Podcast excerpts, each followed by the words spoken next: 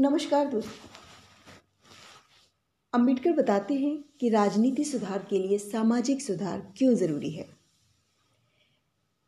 कम से कम भारत में समाज सुधार का काम स्वर्गारोहण की तरह अनेक कठिनाइयों से भरा हुआ है।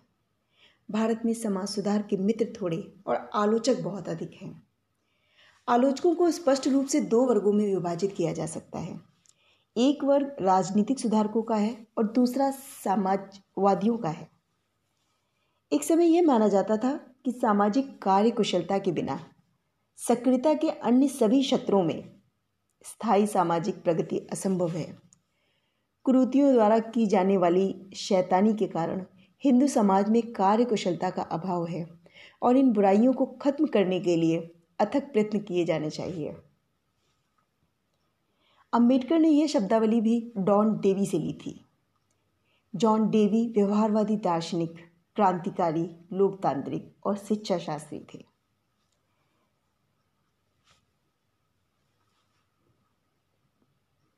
इस तथ्य की स्वीकृति के परिणाम स्वरूप ही नेशनल कांग्रेस के जन्म के साथ ही सोशल कॉन्फ्रेंस की भी नींव रखी गई। जहाँ कांग्रेस को की चिंता देश की राजनीतिक व्यवस्था के कमज़ोर पहलुओं को परिभाषित करने की थी, वहीं सोशल कॉन्फ्रेंस हिंदू समाज की सामाजिक व्यवस्था के कमज़ोर पहलुओं को दूर करने में लगी हुई थी। नेशनल कांग्रेस, भारतीय राष्ट्रीय कांग्रेस की स्थापना ब्रिटिश राज्य में की गई थी।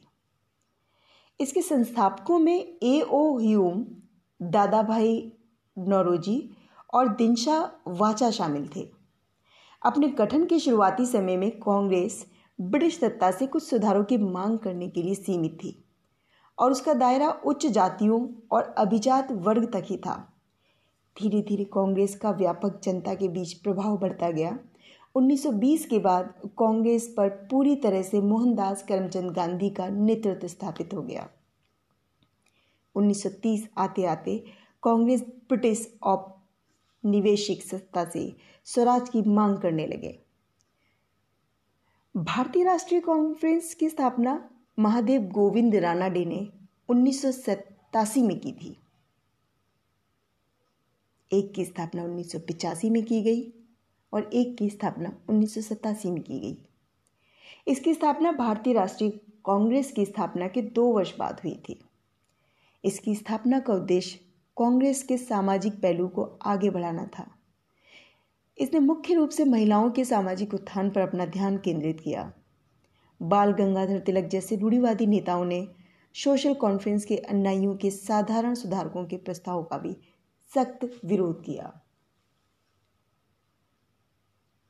जहाँ कांग्रेस की चिंता देश की राजनीतिक व्यवस्था के कमज़ोर पहलुओं को परिभाषित करने की थी, वहीं सोशल कॉन्फ्रेंस हिंदू समाज की सामाजिक व्यवस्था के कमज़ोर पहलुओं को दूर करने में लगी हुई थी।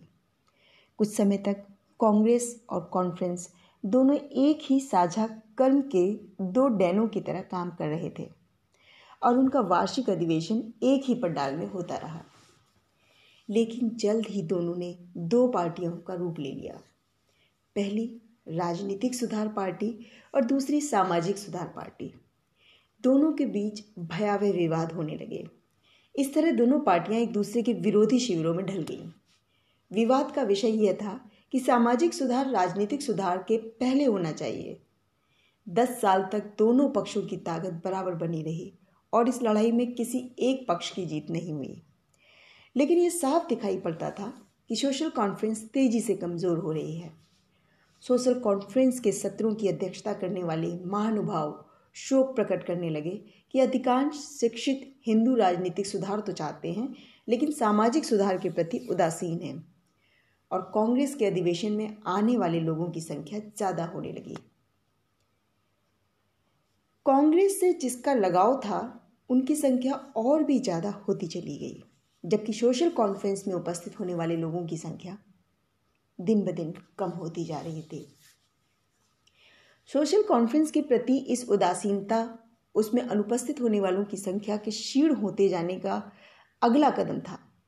राजनेताओं का विरोध भाव जो छिपा नहीं रहता था।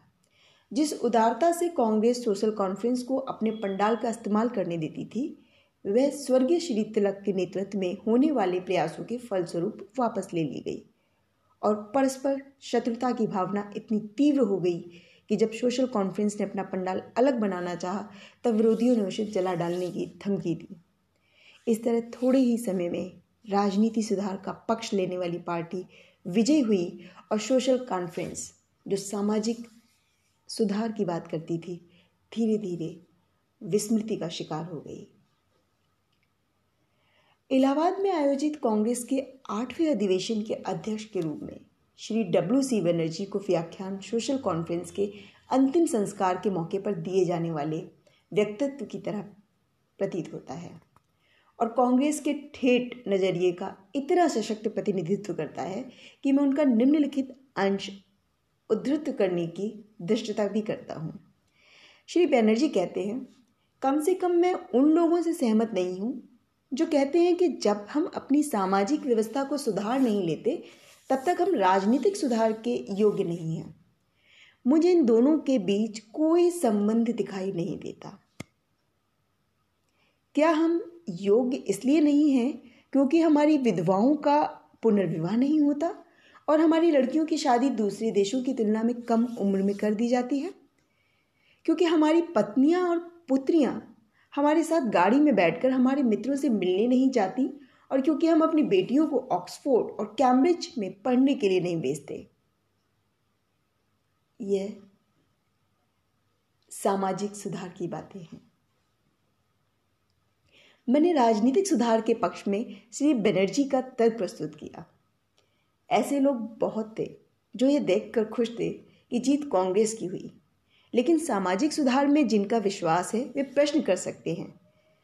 श्री बनर्जी ने जो तर्क दिया है क्या वे अंतिम तर्क है? क्या वे यह साबित करते हैं कि जिनकी जीत हुई उनका पक्ष सही था? क्या यह तर्क अंतिम रूप से इस बात को साबित कर देता है कि राजनीतिक सुधार के लिए सामाजिक सुधार की कोई अहमियत नहीं है? यदि मैं मामले का दूसरा पहलू प्रस्तुत करूँ तो इससे मामले को समझने में सहायता मिलेगी। मैं अपने तथ्य को सनुकता से ग्रहण करूँगा और जो अछूतों के साथ किया जाता है।